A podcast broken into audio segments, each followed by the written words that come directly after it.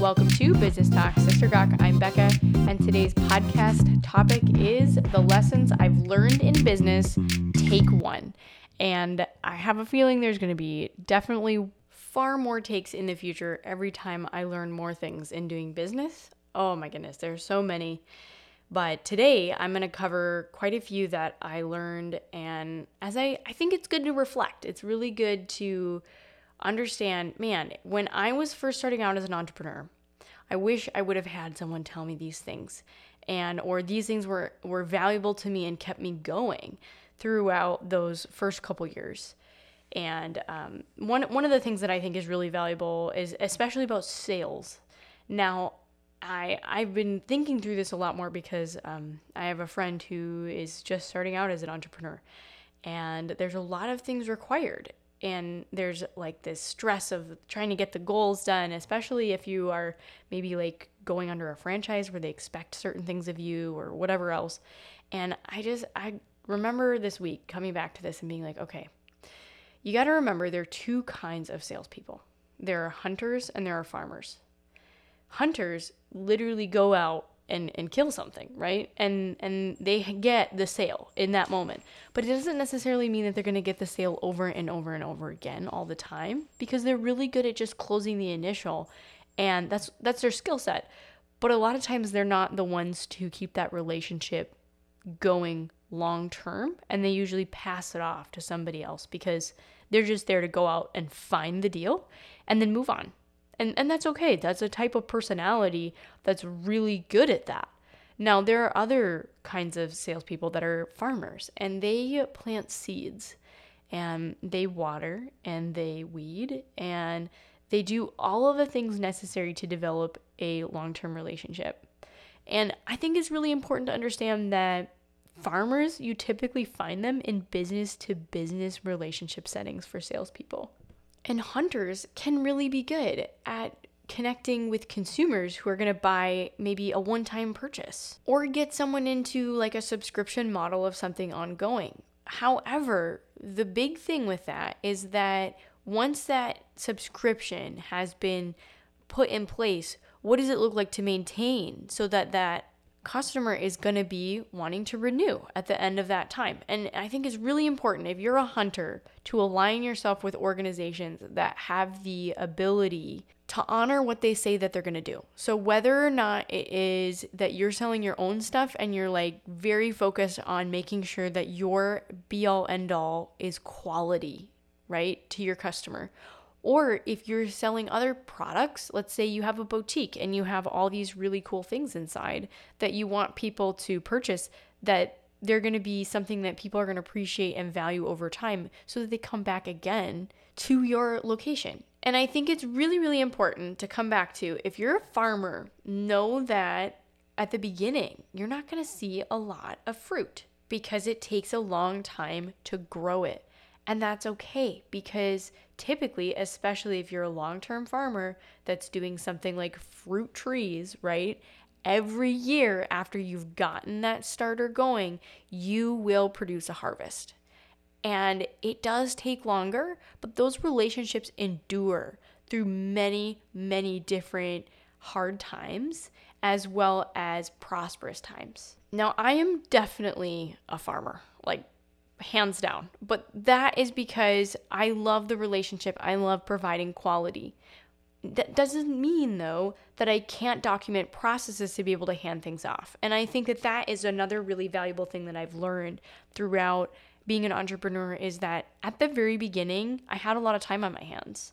I had time to Uh, document everything that I did as I learned it. How to build a website. I literally sat down and wrote down every single step so that if I needed to do it again, I didn't have to go relearn everything. It was right there.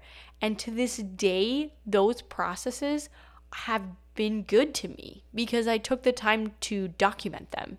And so now when I am having somebody come to me and say, hey, I need help with this, I can just grab a checklist for them and say, well, this is what I did. You should check it out and you should use it.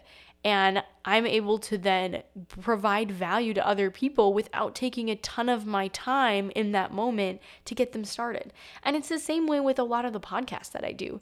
Um, everything that I've learned, whether it's from the cheapest way to write a book and get it published on Kindle or all these different things, I've done podcasts on, because it's a lot easier for me to say, I know how to do that, and you should go listen to this episode because it's going to be helpful to you.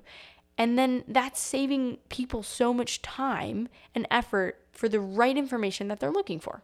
That also comes back tenfold to you when you get to the point where you decide you need to hire an employee. Whether that's a part-time or a full-time person, if you have processes in place, your onboarding experience is going to be so much easier. And even having those right consultants in place to be able to say, here are all the forms that you need to have ready to roll if you're going to have somebody start. Oh my goodness, like that that information was valuable to me to just say, okay, the next time I do this, I can get all of these papers together and I'll know that I have everything to make sure that I'm compliant for workman's comp insurance, for making sure I hit the payroll stuff and pay my taxes and everything else. I need people that can help me put those processes together as well. So the more research you can do and preparation you can do, the better. And that's something, that's a huge thing that I have learned. It is far better to be prepared and slow going than to get a lot of things and not manage it well.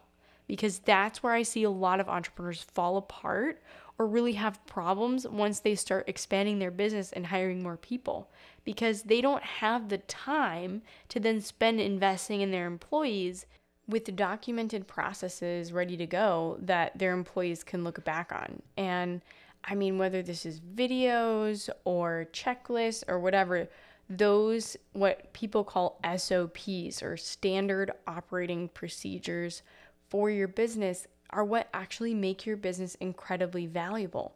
I mean, those are your trade secrets that help you become competitive as you grow. And it's so important to have those figured out at the very beginning. So if it takes you a while to write things down, that's okay. Know that you are doing yourself an invaluable service later on when you have other people there to help you, whether that is an employee or a subcontractor or whatever. As if you have those things ready to go for them, it's going to make things a lot easier. Um, another thing that I have learned is to evaluate where your worth and joy come from and diversify. Because if you lose your health or your your job, like the work that you can do physically, or even if it's your passion that you have, um, that you get all of your joy from, if you don't have other places to see joy and progress, it is so defeating and it's so discouraging, because if your identity is wrapped up in those things or that one thing and it goes away, you almost essentially have to rediscover yourself, and that's really not healthy. It's really, really important, especially as you grow a business, to evaluate your worth outside of your business's value. And I mean like the amount that you are paying yourself out of your business as you are getting paid to do things. You cannot let this define your overall worth as a human being. Because when you start doing this and you look at those numbers, you feel worthless sometimes. Sometimes there are going to be slumps in your business, or there are going to be a lot of time getting that sale before you finally close it.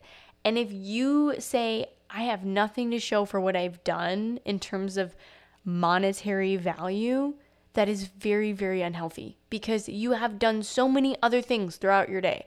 And I remember so many times where I looked back and said, I didn't make a sale today.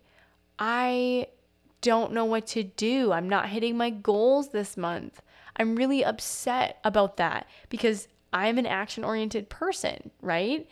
But that's not where your worth needs to come from, because if you're putting in processes and you're getting a little farther on building your website, or you post it on social media, those are all accomplishments that you made, and you need to make sure that you acknowledge those things.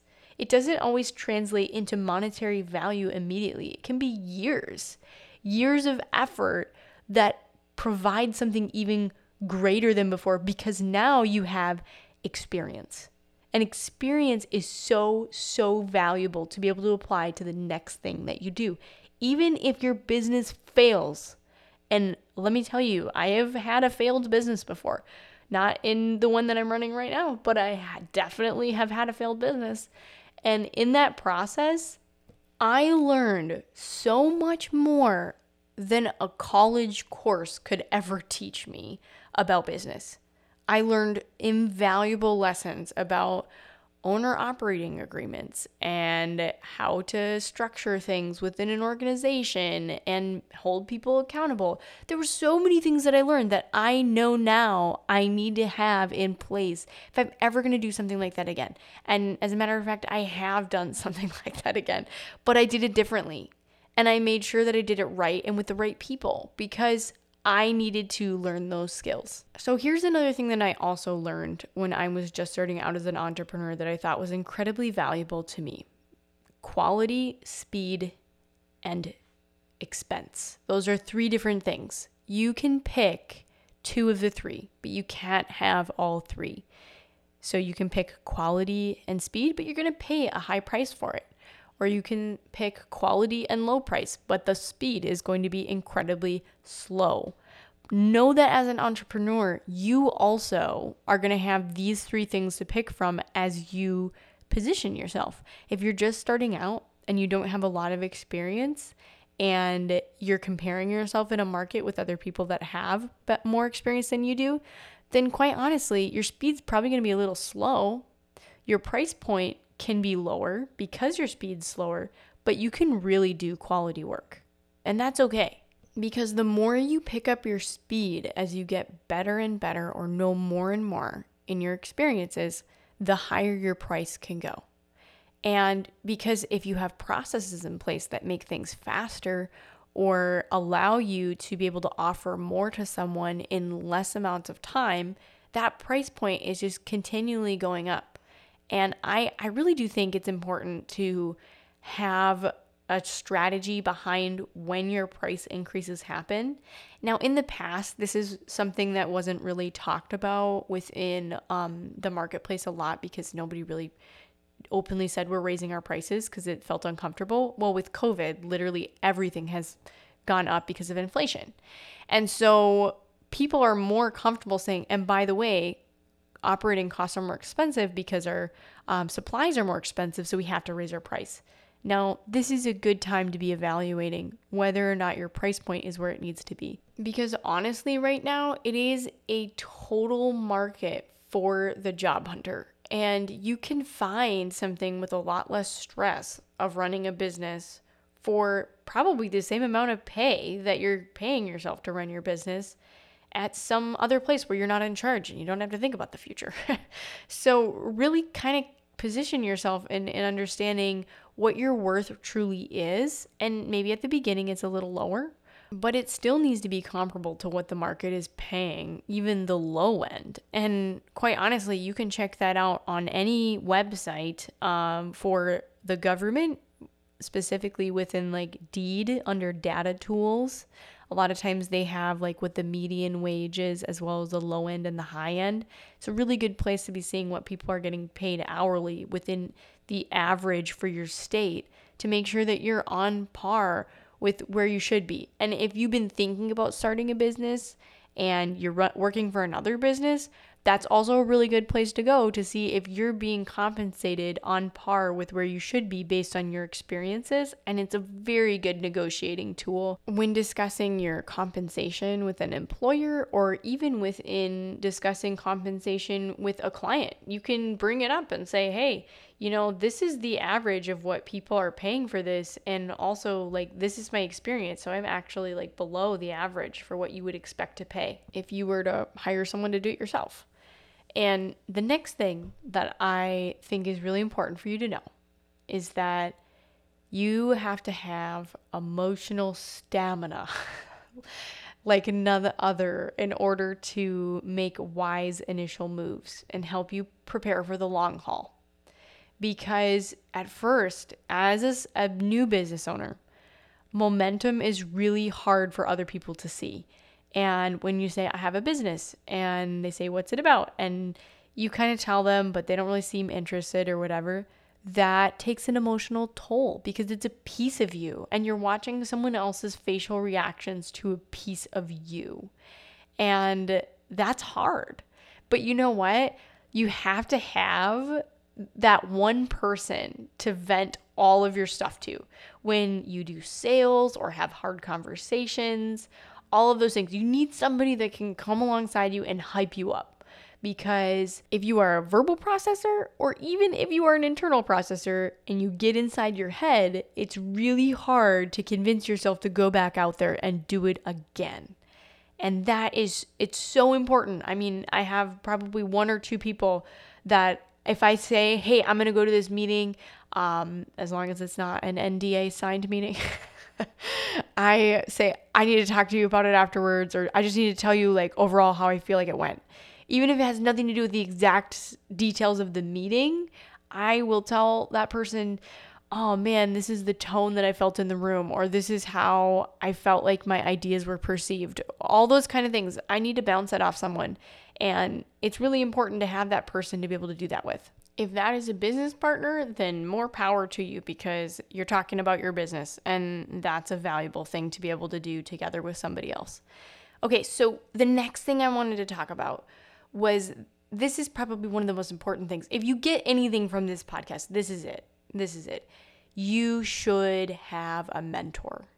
And business mentors are few and far between. So believe me, I know what it feels like to put yourself out there and ask somebody to be your mentor when they say no.